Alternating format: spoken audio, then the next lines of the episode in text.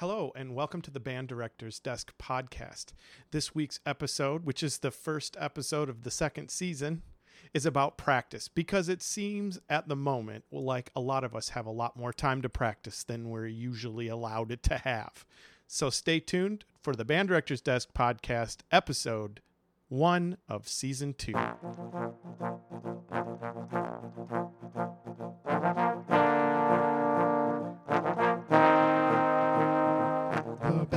Director's Desk podcast. Well, welcome to the podcast.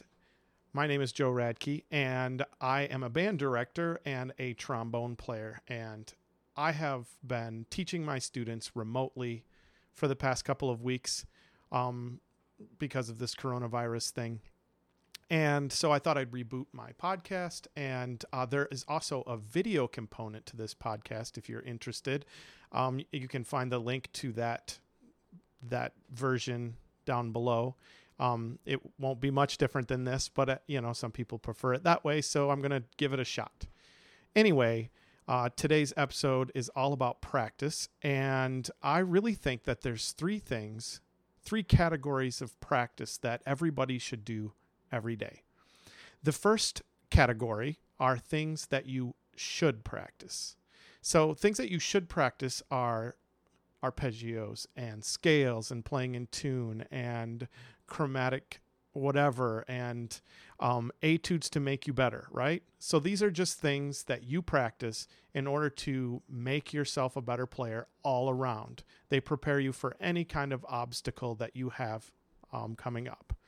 So an example of of that might be um, part of your warm up, right? So in your warm up, you practice long tones to play better in tune and to have better tone. Uh, you practice relaxing while you play. You practice maybe buzzing on your mouthpiece or singing or playing uh, major scales or playing your chromatic scale or playing arpeggios or doing all of those things or uh, sight singing and ear training like reading music while you're um, you know just looking at it and trying to read it. Those things are going to make you a better musician and they're things that you should practice every day.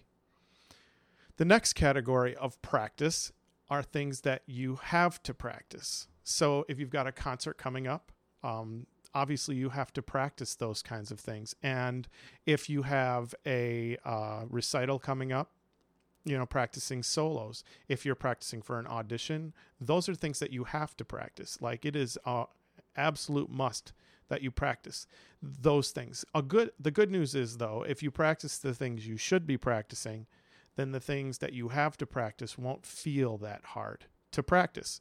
So remember that things that you should practice are making you a better player all around so things that you have to practice will be easier to play. And then the final category is things that you want to practice. You should always try to practice things that you really want to play. I know for veteran musicians like me, there gets to be a point where you stop practicing all the things that you really don't want to play. Um, you know, some of the solos and things that, you know, you had to work on in college or whatever. And those are nice and fun to play. But if they're not your passion, if that's not what you really want to do, then you know, take this part of your practice to practice the things that you really want to practice. For me, I like to practice jazz. I like to practice improvising. So I practice a lot of things in that portion that have to do with that. There's also um, an underlying thing that people forget about when they're talking about these three categories of practice, and that playing your instrument is only part of your practice. Obviously, it is a part of your practice that you can't not do. You're not going to be a better trombone player. You're not going to be a better percussionist or whatever if you don't play that instrument. There's no way around that. But there are other things that you can practice that will make you better. So, um, listening to music is part of practicing. You should take some time out of your practice session to listen to music. And you could do the same thing. There are things that you should listen to, there are things that you have to listen to, and then there are things that you want to listen to. The same thing goes for music theory. You know, learn the more you can learn about how music is constructed, the more you can learn how to put it together while you're practicing. You know, how how do you know how to make music if you don't know how musicians put music together? Another part of practice that gets forgotten sometimes is the creative part of practice.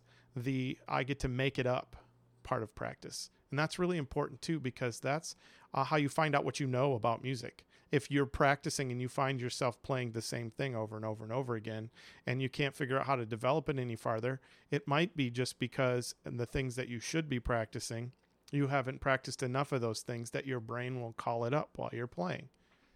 So there you have it. Three things that you should do every day when you practice things that you should practice, things that you have to practice, and things that you want to practice.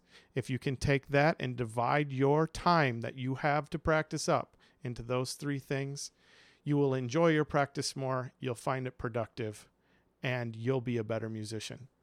I hope that's helpful. And that's actually going to do it for this episode of the Band Director's Desk podcast. I'm going to try to keep them shorter like this so that you can digest them fast and move on with your day and not listen to me yammer on. So, again, this is Joe Radke for the Band Director's Desk podcast. If you want to leave a comment, I'll try to make a section for that. I didn't have one before, but we'll see if I can figure out how to do that. And uh, subscribe and uh, give me some feedback if you want to hear about something or you have any questions. Go ahead and post those below. I'm out.